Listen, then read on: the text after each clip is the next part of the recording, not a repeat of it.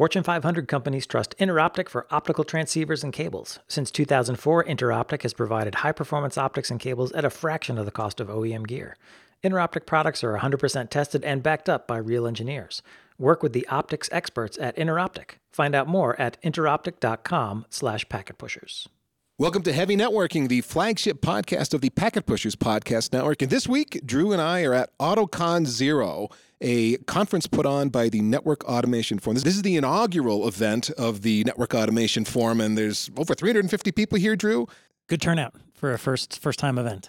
And some of the folks that showed up are from New York Presbyterian Hospital, and uh, Mark Turkson and Pradeep Reddy Gorhala. I, I, don't even know if I'm close, Pradeep. But I, I, I tried and, and Max Durpin are here. They represent different areas of the New York Presbyterian Hospital, and they are on different places in their network automation journey. And so, what we wanted to do in this podcast here at AutoCon Zero was chat with them about how things are going, the challenges that they're facing, and see what lessons they might have learned that they can share with the rest of you. So, so Mark, let me start with you. Um, share with us where you guys are at in your automation journey.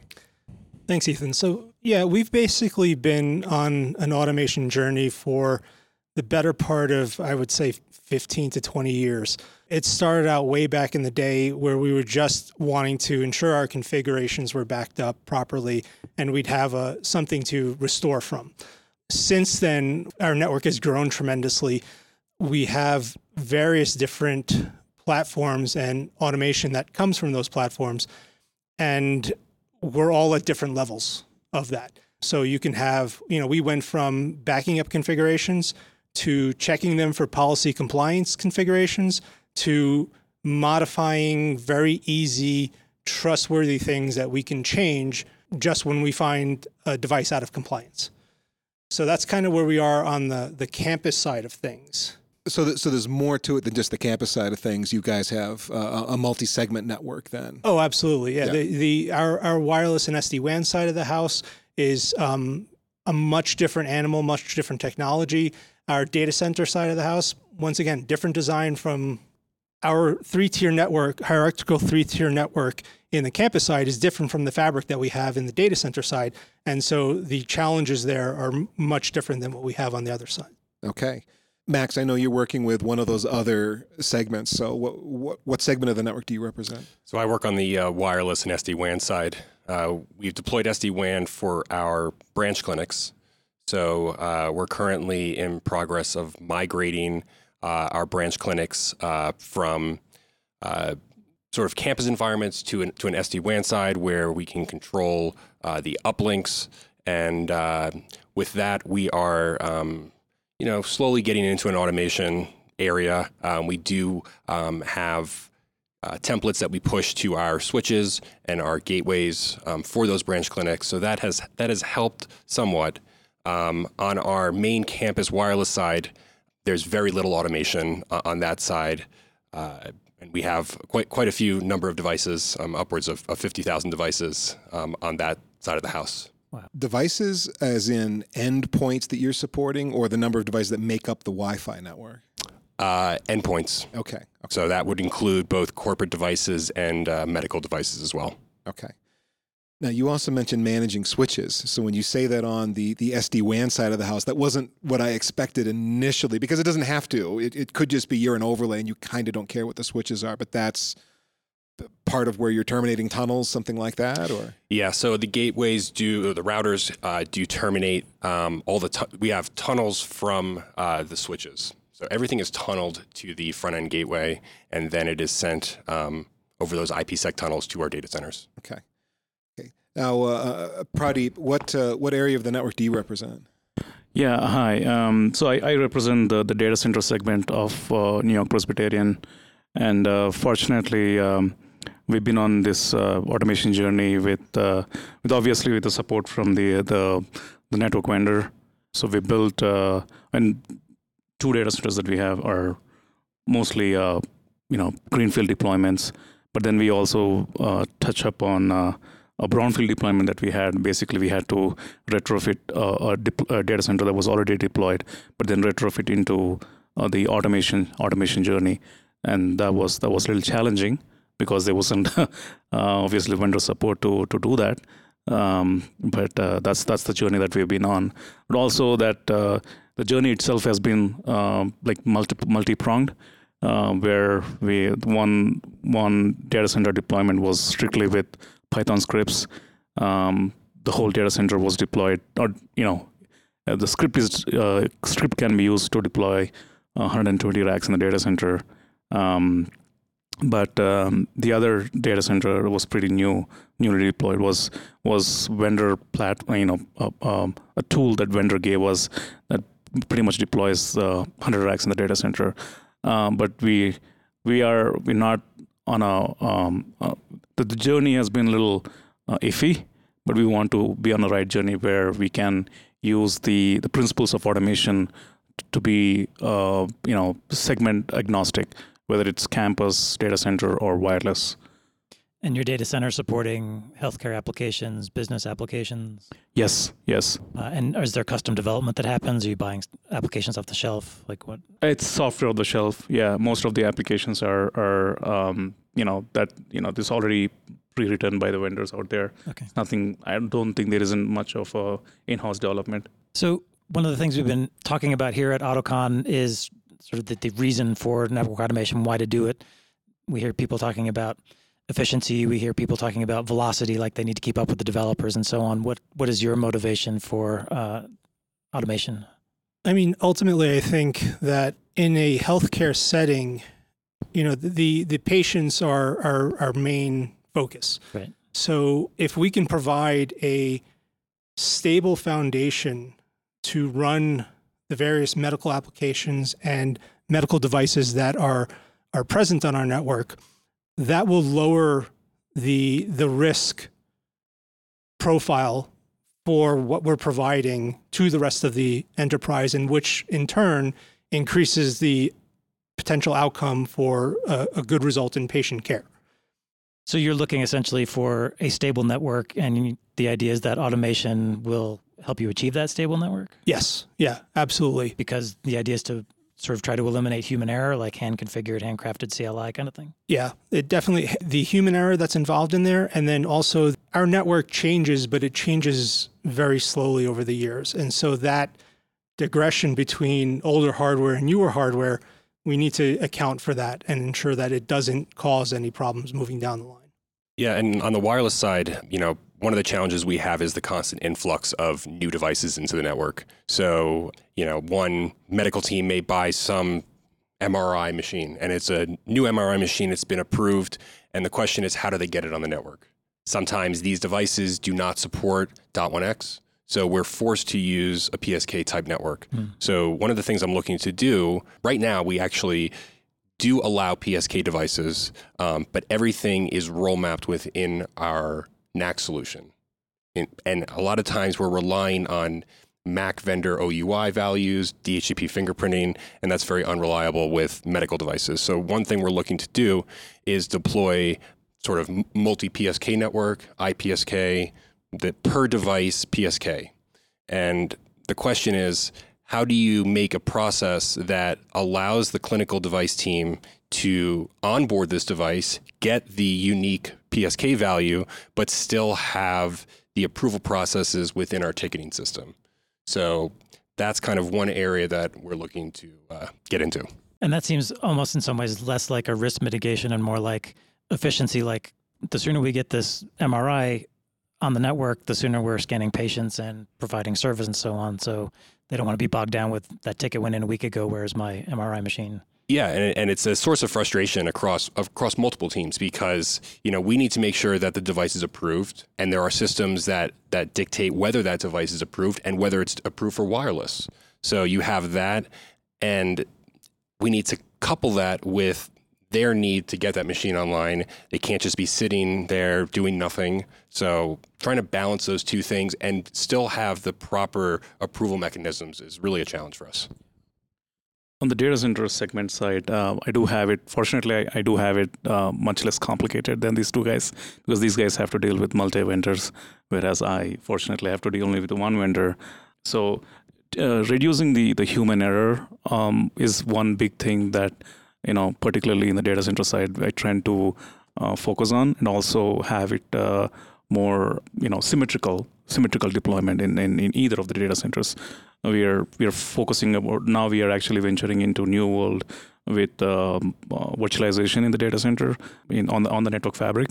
So we want to have it uh, more symmetrical deployment across the two data center fabrics, so that the data center actually looks like one.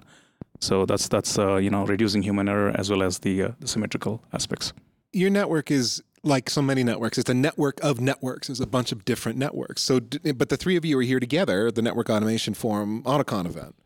So, are you thinking about automation individually? Like each of you have your own unique automation problems to solve, or is part of the reason you're here together is because you're thinking about could we all use the same automation solution? Yeah, I, I definitely would say that we're we're looking to uh, aggregate all of the automation needs and challenges under a centralized platform. I've been watching the automation space for quite some time now and, and leveraging some of the tools that are out there, but I keep running up against that kind of bulwark of, you know, or that wall of where's the automation going to be sourced from and how is it going to get out to our devices in the same way you know, just on the campus side, we have three main ven- vendors for our um, distribution and access layer switches. Centralizing the automation solution. So, in terms of centralizing the automation solution, we have these three different vendors in our distribution access layer switches. And for them, we have to write the same types of policy compliance checks three different times over. And thankfully, we have one place that actually runs from. But that doesn't work for Max's side. That doesn't work for Pradeep's side. So we need something that will actually aggregate all of that, all three different areas and platforms into a centralized source so that what the work that we're doing gets deployed out in the exact same fashion, regardless of which area we're going to be in. So does that look like one orchestration solution that unifies three different automation sets of tooling maybe? Most likely. Yeah. Most likely because each one of each one of these areas have different tools that provide some similar functions but a lot of specific things to that platform. And we also need to integrate with, you know, ServiceNow for ticketing, uh, Logic Monitor for our monitoring platform. And being able to have that integration between what we're doing for automation and those other business needs is paramount. So, what are the roadblocks then to getting that sort of full automation vision? Is it that sort of the one product doesn't exist, or is it procedures and processes in house? Is it compliance issues? Is it like is it training? What's just to touch base on the previous question, yeah. uh, I certainly echo the central, you know, whatever the, the tool that would solve the, that issues. But there's also a couple things, a couple takeaways for me is basically uh, understanding the, the culture of automation, like what what what it means and the principles of automation. That's something that I'm, you know, I'm. Um, the reason I say that is because uh, I'm at work. I, I'm I'm known as the guy who killed CLI for a week. so um, and so I, I certainly want to get away from that and, and trying to understand the principles of automation and see how it can fit into our culture and, and see what the roadblocks are and uh, and and start the journey from here. But I think that word culture is really apt because based on what I'm hearing here and from other conversations I've had, it is a significant change from how things were done or are done sort of by hand. Yes, we do have a pretty diverse team. Um, that so that's why some of the challenges are you know people trying to adapt to you know new tools and technologies and all of that. And you know throwing automation into into it is is a little challenging to say the least. So you know just getting the fundamentals right instead of provoking people is one key uh, item for me to take away from from this conference. I've also found that a lot of vendors they, they want to sell, sell you their tool their solution. This is how we do it Meanwhile, they're basically sell, selling you a tool. Here is a screwdriver. Here is a hammer. Okay, well, I want to know what I need to do with this hammer or what problem am I solving that I could then apply the correct tool to. I think it's just getting out of the, the mindset of using the CLI for everything. And, and that's a very tough habit to break for, for most people because for myself, I learned on the CLI and I'm comfortable in the CLI. And when something breaks and I don't know what to do, I will go to the CLI and I'm sure everyone else generally feels that way. So it's it's just being able to be open to going to a software type development is really difficult. Are you talking about troubleshooting? Or are you talking about making a change? Both. Because I see I see those as different things, right? Because I could see getting in the mindset of to make a change, I must change the code block in the GitHub repo, you know, push that, it gets approved, and then the pipeline sees that there's been a change and then pushes it to the affected device and kind of getting used to that mindset over time.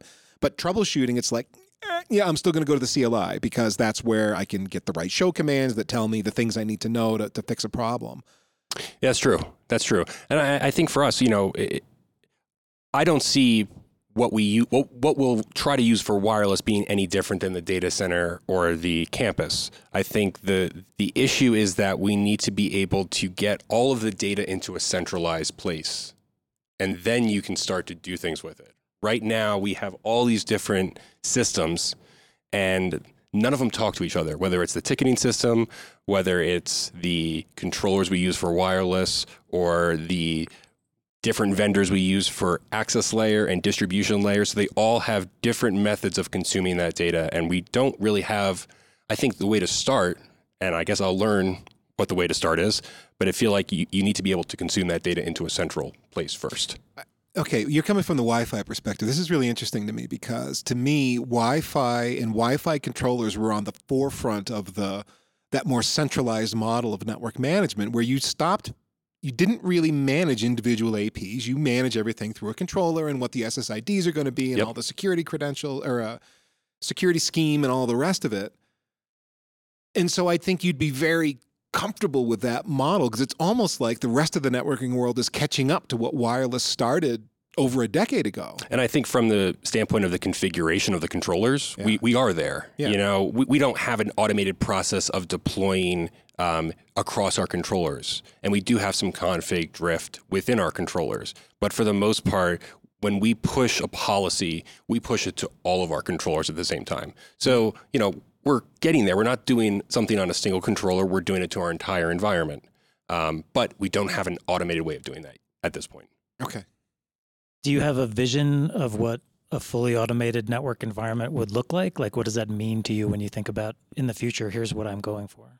Yeah, it's it's definitely an evolution of of of the process, and like to what you were getting at, Ethan, with the troubleshooting going right to the CLI. You can also automate the initial troubleshooting on the network device itself just by running a script. You know, you trigger off a condition, and here's a whole bunch of show commands, and save all the files off to a TFTP server. TFTP, I'm dating myself. Um, off to another server. Um, just so you have that information before anyone's even actually logged into a device. So, you know, I, back when we started our NAC project, to kind of speak for this evolution and this kind of golden config of automation, I would have I would have loved to get to a point where someone comes into our network, plugs in a device, let's just say a computer for this, you know, for this point, um, plugs it in, and now the automated processes take over to get that device registered onto our network associated with a with a, an individual and then onto the correct VLAN so that they can start working.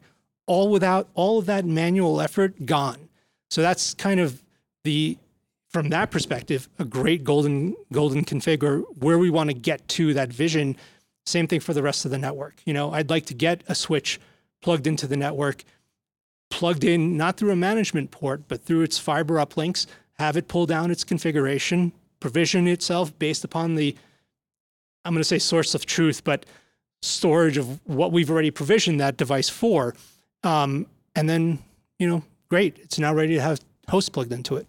And actually, on the on the wireless side, on the SD WAN side, we we do um, have that type of automation. So we have dynamic ports on our switches that pull down configuration via radius. So the question there is not the fact that we have uh, dynamic port configuration, but what are the sources that are being used to validate those devices? So whether we, we're looking at Active Directory DNs to make sure that the device is in the proper OU and then granting access that, to that device, um, that's one thing on the corporate side. On the medical side, we're still working.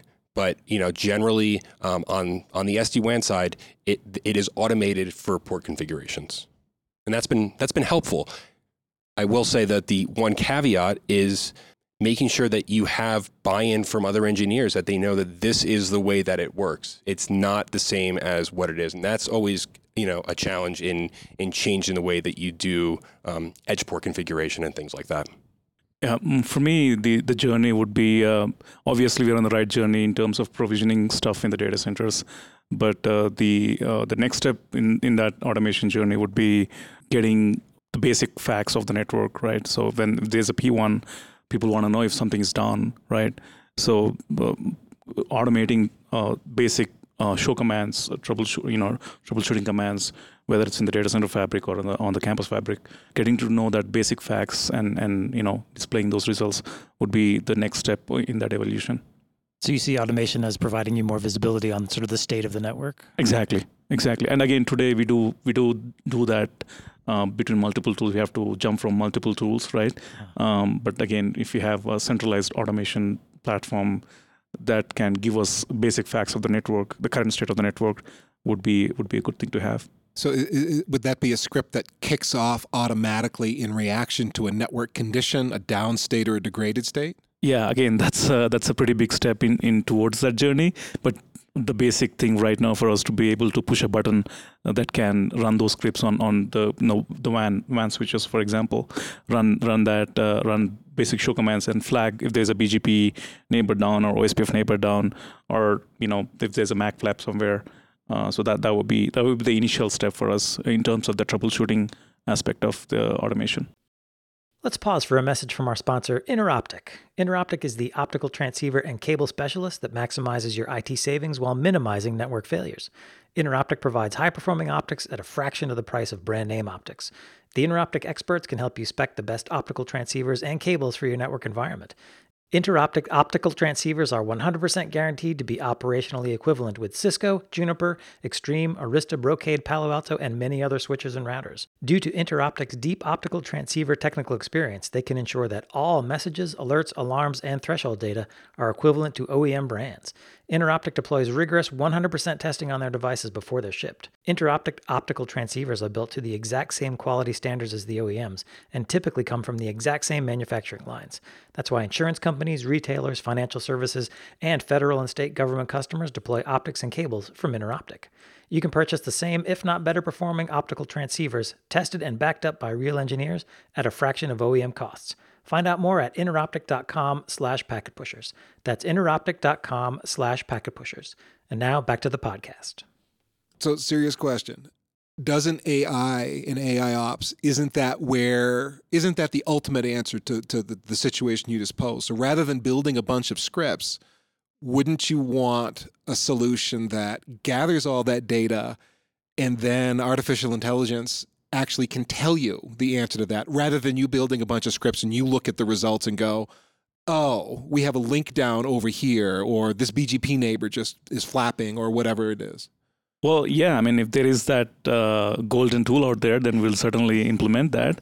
but uh, as as a journey, as an individual for myself, right, the the journey would be okay. What do I do in terms of a short term to you know to get those basic facts out. But if there's a tool out there which doesn't cost million dollars then we would certainly adapt adapt I, into I don't our network. know about cost but we we've been talking to some vendors that th- this stuff is real now finally. It's yep. actually getting there. All right. Um, you mean it stopped hallucinating? Yeah. I don't know about that but but i can say that's that is where we're where we're finally getting there with ai ops where i'm been talking to some vendors where the products they have brought to market make the AI ops thing actually real as opposed to we're calling it AI, but what's really happening is we're doing statistical analysis and telling you when something deviates significantly from baseline, and, and good luck figuring out what that all means. They're actually gathering the data from multiple sources and multiple points on the network, logs, and maybe it's SNMP data, and maybe it's telemetry, and and et, et cetera, et cetera. And then figuring out what that actually means and percolating up to you, you have a problem and this is the root cause of the problem where it's something that's actionable that you can actually go there and then figure it out rather than eh, I'm not saying there's anything wrong with we need to automate this the information gathering so that it all, you know, gives us the information and then a human looks at it and comes up with the answer to the problem. yeah, right. Everybody's got to be there because what if the tool does cost a million dollars and that's not in your budget? You got to go with something. But I think the answer for the industry is actually uh, AI, AI that can meaningfully make sense of the data that is in your network, analyze it very quickly, and give you that answer in, in real time or near real time so that you can do something about it. I don't want to have to press the button and uh, have it have the script run and then tells me a thing and then I figure it out. I want AI to do that for me. That's a really good point. Like we obviously, as a network engineers, we we want to lessen the burden of troubleshooting uh, basic stuff, right? So we definitely wa- want to look out for tools that that can do that. Um, but uh, again, every network is different. Like the the um, the topology is different, the network is different, the underlying uh, facts are different. Uh, I've seen instances of that on the Cisco DNA where it tells you uh, where in the the wireless, uh, you know, uh, where, where is the wireless issue, right? Whether it's a bad signal to noise ratio or whatever, um, or, or, if it's an authentication issue or whatever, right? Um, I've seen I've seen that, um, um but um, I have to look out for a tool that does actually um, look at the data and, and tell us, okay, here is what's happening. Yeah. So it sounds like you've got sort of little pockets of automation. Like you mentioned some scripting, there's the wireless controllers, there's SD-WAN, you can do dynamic ports. Um, it sounds like in the data center, you've got scripts where you can provision switch pretty quickly. So how do you, like, how do you bridge that gap from we've got some scripts to we've got a CI/CD pipeline and we've got sources of truth and we're doing a you know code check in and check out and we're reviewing this program you know we've got our playbooks and how do you get there well that's what we're hoping to find out in these two days you know it's it's you know these so before this conference um, they there was a net devops day in new york city that we attended where some of the same people are uh, had presented. And it's great to see what other organizations have done along their journey to to not only learn from them but also to interact with them and share with them. So like what what we've learned. And i think that's the only way we can actually figure out how it's going to end up going what direction we're going to go in for for the for the hospital system um yeah i can't think of any other way to make that happen uh, I, I think you know it, it really starts with with buy-in from from the rest of the organization. So you know, automating common simple tasks a VLAN change an IP registration, things like that. I think give you the, the buy-in from from others to say, okay, this is actually reducing workload on staff. If you can show that you're reducing workload on staff and you're actually creating some value by automating, then you get more credit to start, you know, moving up from the access layer to start yeah. automating the distribution, start change, you know, automating routing changes, things like that. But it has to start, in, in my view, it has to start with those really common tasks. And it also sounds like the you've got a couple of different constituencies you need buy-in from. There's the network engineering team that has to be on board with this, and then there's sort of the broader business who's like, yeah, we're going to invest in and let you take risks with automation. Is that accurate?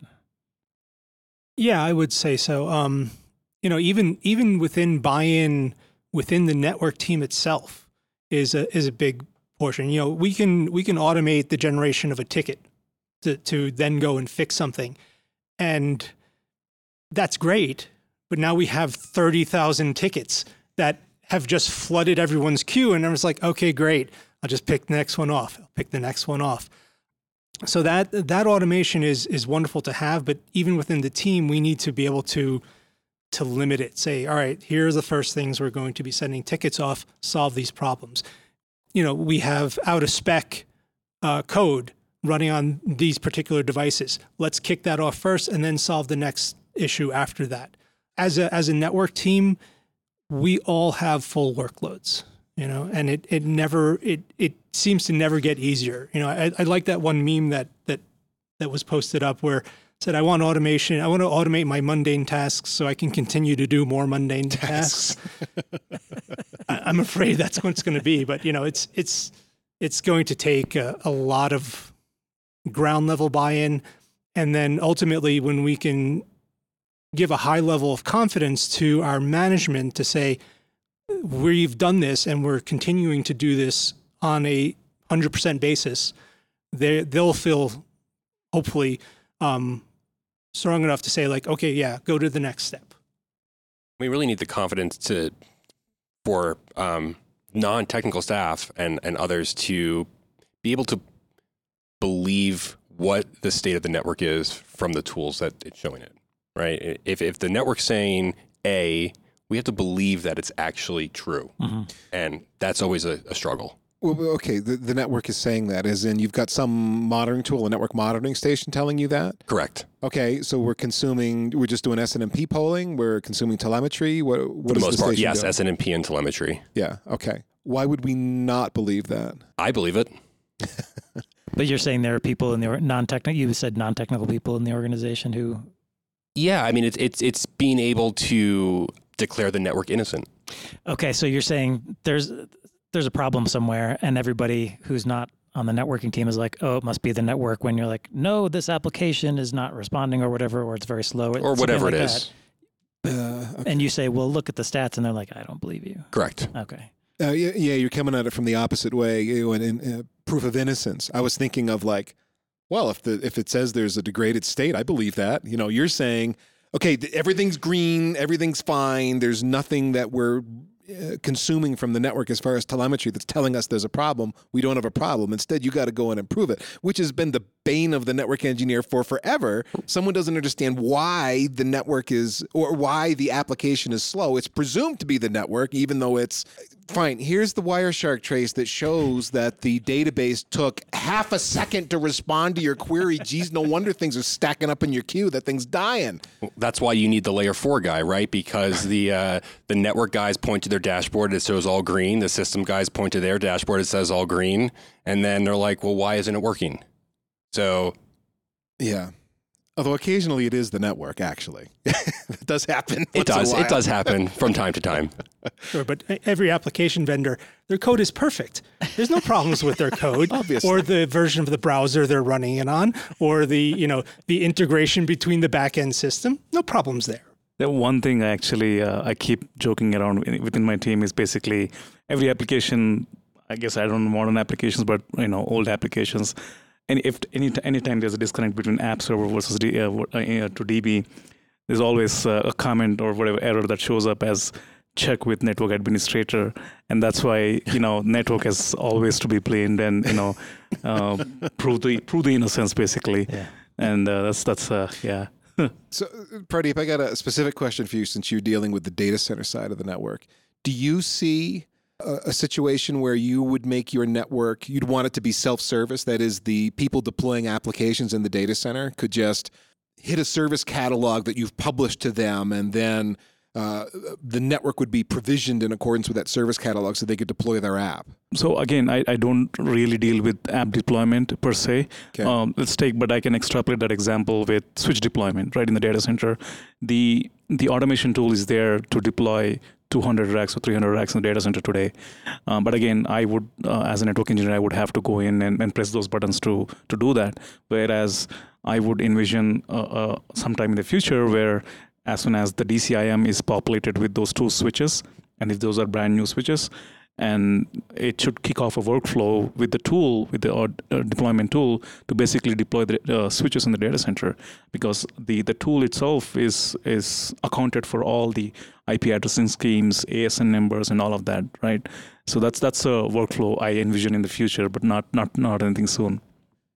And you'd be comfortable with that if that workflow existed. You'd be comfortable to turn someone loose and say, "Yeah, we've already built the workflow. Press the buttons, answer the questions, do the thing. Call me if you have a problem." Yeah, definitely. I take an example there. Ten years ago, when I started doing network, um, you know, net, as a network engineer, I always used to, you know, when I assign a point-to-point uh, uh, IP address, I always used to check the network if the point-to-point is available or not. But with automation, you know, uh, we we've assigned these hundred racks. They're pre-provisioned in the in the script or in the tool already. So I'm at this point, I'm really comfortable to say, okay, if these are if there's a brand new rack that's being deployed with two switches in there, I would let let the tool, you know, the DCIM tool, talk to the automation tool to basically deploy in the data center. I'm pretty comfortable with that. Hmm. All three of you have mentioned tools as opposed to saying, I'm writing scripts in my own, you know, I'm in Python or whatever your chosen language might be. So are you believers more in tools that you consume from a vendor as opposed to uh, a Python script, let's say, that you write yourself? So, way back in the day, there was a net, well, not a network automation, but a network monitoring project that was deployed across the hospital. The person that deployed it shortly then after left. Hmm. The people that were there to maintain it maintained it to the best of their ability, and then it just died on the vine. And so, from the perspective of providing a good service to the hospital itself, we need we kind of would rather have a vendor's equipment in there um, rather than roll our own because rolling our own now you're managing that server you're managing that disk you're managing every single piece of it um, whereas and if that person leaves that that knowledge base has gone with them you know and, and other people have to now skill up to get to that point with a vendor we have a little bit more leeway to say all right, we've placed the tool in place. It does all of these things. If we need to extend it, we can now work with the vendor to do so. So it sounds like one of the things I'm hearing is that, you know, th- there's folks who have scripts and an individual runs them and knows them and maintains them. The next step is, are you comfortable letting somebody else run those scripts? And that's sort of like a, a step in the journey. And then the next step is, well, let's put all those scripts in a repository and they can be checked in and checked out and we can uh, track them and audit them and so on. That's the next step. But it sounds like you are maybe wanting to go instead of that journey more like, let's get a bunch of vendor tools and then find a way to make them work together and have a, a layer on top to orchestrate that. Yeah, for me, I, that that seems to be one of the more appealing ways of, of automating. Uh, a lot of times, these uh, these systems that we have do have APIs. So, um, you know, we have developers. Um, I personally have not engaged those developers to see what the possibilities are of integrating the tools. Um, but there are, or rather, integrating those APIs together. Um, whereas, you know, just as I mentioned before, having the ticket system as well as perhaps NAC and the IPAM solution, all all working together to complete a workflow. So something that appeals to me is an easy way of marrying those APIs together. Okay, so something that's orchestrating all the API calls that have to happen in a workflow. Yeah, the, the scripting part. I, I I don't know if you remember, Mark, but uh, before the SD WAN solution actually became a reality in our enterprise, we did some scripting in terms of uh, deploying or writing a script that can deploy a self-serve uh, script that can deploy 100 or 150 sites uh, in the network. But again, um, that's that knowledge of that script is basically tied to one engineer. Right. And if that engineer leaves the organization right. it will be trouble for the other other folks to basically pick up and say okay what is it doing? I need to um, you know deploy 50 more sites. What do i do now? Right. That's the knowledge that has to get extracted from that person and put into a repository and it's not just a repository it's it's yeah i mean it is repository. I mean i guess i st- the, the the the script still is on my um, laptop. Uh, it, it's not uh, it's not on git or anywhere. Yeah. Um, but the the other thing is that the the knowledge of putting together that script actually lives in my brain. It's not it's not the the, the the principles of software engineering where you comment out every single line of code is not what I'm good at and that's not I've you know i've did some um, Java or C++ back in my day. So is that knowledge sort of like some kind of like business intent or the the variables that have to go in to make the script work? What is it that it needs to be extracted from the human to make sort of a, a script that anybody can run? Well, anybody can run, yes, because the the script has to be um, like a self-serve tool or self-serve basically but the other thing is also like how do you uh, take the script and modify a few things within the script to basically because the network obviously the policies or the configuration changes a lot right? Okay. the, the the script might be good for a year and year and year and a couple of years but after that what do you do? And what do you change? And and you know how do you make it work? That's something again as a culture we would have to uh, uh, you know Uh, accumulate to that like understand okay here is one here is a journey that we are on and here is how, how it is working and all of that. Well and, and the joke about that is if your code is like mine even if you comment every single line and try, try to remind yourself what the variable is and oh this dictionary structure in python i set it up like this and it accomplishes this and this is how you populate it. If you're looking at it six months later reading your own comments you're going how does it feels fragile? How do I do that again? You know, let alone some other party trying to look at what you wrote and read your comments and try to make sense of it. It's all uh, it's all it's all difficult. So, uh, Mark, going back to your comment, like yeah, if I got a vendor tool, then I can rely on the vendor then and, and, and their tool, and someone's going to be maintaining it. Plus, it's much more usable as opposed to a script written by a network engineer who maybe wasn't trained in good software development principles. It's not especially modular. It's a little bit clunky how you implement it. It's a little bit fragile how you implement it. Maybe there's not good input checking there. Oh, okay, there's probably not good input checking there. not maybe, yep. probably, and, and, and, so on. All of that is uh, is tough as opposed to you know the the vendor tool. Yeah, well, I, I would have to assume that, and and this is I, you know based upon my own experience that a lot of the code that I've written has been to solve a particular problem I had at that moment of time. Mm. It was never I can write this code and now I could extend it throughout time. And you know, you, you talk scripts. Not everyone has the same scripting environment built out there. Not everyone knows how to use PyEnv to to stand that up. And so handing them a script, it, you know, might they'll be like, I can't execute this. I don't know what's going on. Now, you know, Go kind of helps a little bit more in that because it kind of helps structure your code. And now I can take that executable and share it to anyone. They don't need a particular environment. It all comes along with the yeah. Go executable.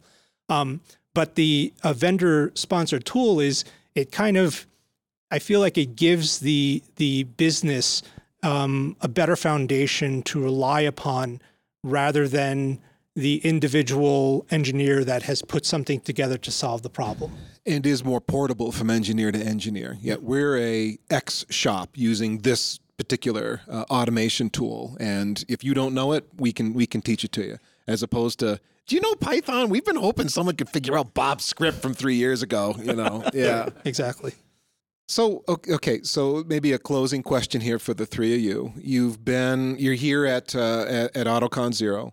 What are you hoping to come away with? Are there specific like actionable things, or is it more of the exploratory?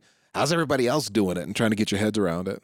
I'm actually interested in not only taking away information from it, but also providing some too. One of the main things I've I've never seen yet so far in these repositories of you know scripts to do this or Ansible playbooks to do that is the process database. How do you do X in the best way? How do you validate that your configuration change is actually running in, in production properly? What show commands do you run?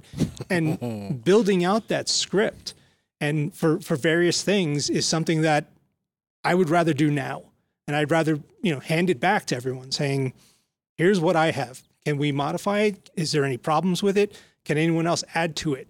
Um, that I think will go a long way to saying, here are the problems we need to solve, and then start applying the tools on how to solve those. I, am laughing because to me, in some degree, that is environment specific. Like, like what the testing commands I might run to validate that a change worked could be different for an environment I support versus what you guys are facing in your specific scenario. Well, it's definitely vendor but, specific, and and that, yeah, yeah, and that. What about you, Pradeep? Yeah, so again, the uh, one thing that I already mentioned is that um, uh, there's a couple things. One one is basically where the industry is at and what sort of tools are, are currently that we can uh, you know take uh, take and and hit the ground running as as opposed to build everything you know start from scratch or you know start from ground zero uh, so that's something uh, I'm, I'm, you know those are the th- couple things that I'm willing to take away from this conference yeah and for me uh, it's mostly exploratory but I, I, really want to understand how other companies are having those different APIs interact with, with each other and to, to build those those processes that are currently um, manual and frustrating for all parties. Okay, well, guys, thank you for the discussion. You were as open as you as you could be, you know, reasonably. Yeah, I know we couldn't get into too many specifics about your environment, which is uh, which is entirely fair. Uh, are you guys uh, social creatures? Like Mark, you out on LinkedIn or somewhere where people could reach out to you? I'm definitely on LinkedIn. Yeah. Okay. And, yeah, I'm on LinkedIn, and I have a blog, YFlyMax wordpress.com. Excellent. Yeah, I'm I'm on LinkedIn as well. Excellent. Okay, we'll, we'll have the links in the show notes up on packetpushers.net if you want to reach out to these guys and share with them either what you're doing or ask them questions about uh, about what, what they're doing in their shop. And uh, we'd like to thank you for listening today to Heavy Networking. We have many more fine free technical podcasts all up at packetpushers.net. You can go to our subscribe page and find our current lineup of shows. And uh, and of course, if you don't want to hit the web because that feels old fashioned to you, fine. Look in your podcatcher and uh, search for Packet Pushers, and you'll find all the shows there. We, we have a lot of shows uh, out now. If you haven't been paying attention because you only subscribe to say Heavy Networking, well then you're missing out on Network Break and Kubernetes Unpacked and uh, Day Two Cloud, which I host with uh, Ned Bellavance, and and several other shows that are in the lineup. We got a new security show. If we haven't launched it yet, we'll be launching it soon. That'll be coming up in the next uh, few weeks or months. And uh, last but not least, remember that too much networking would never be enough.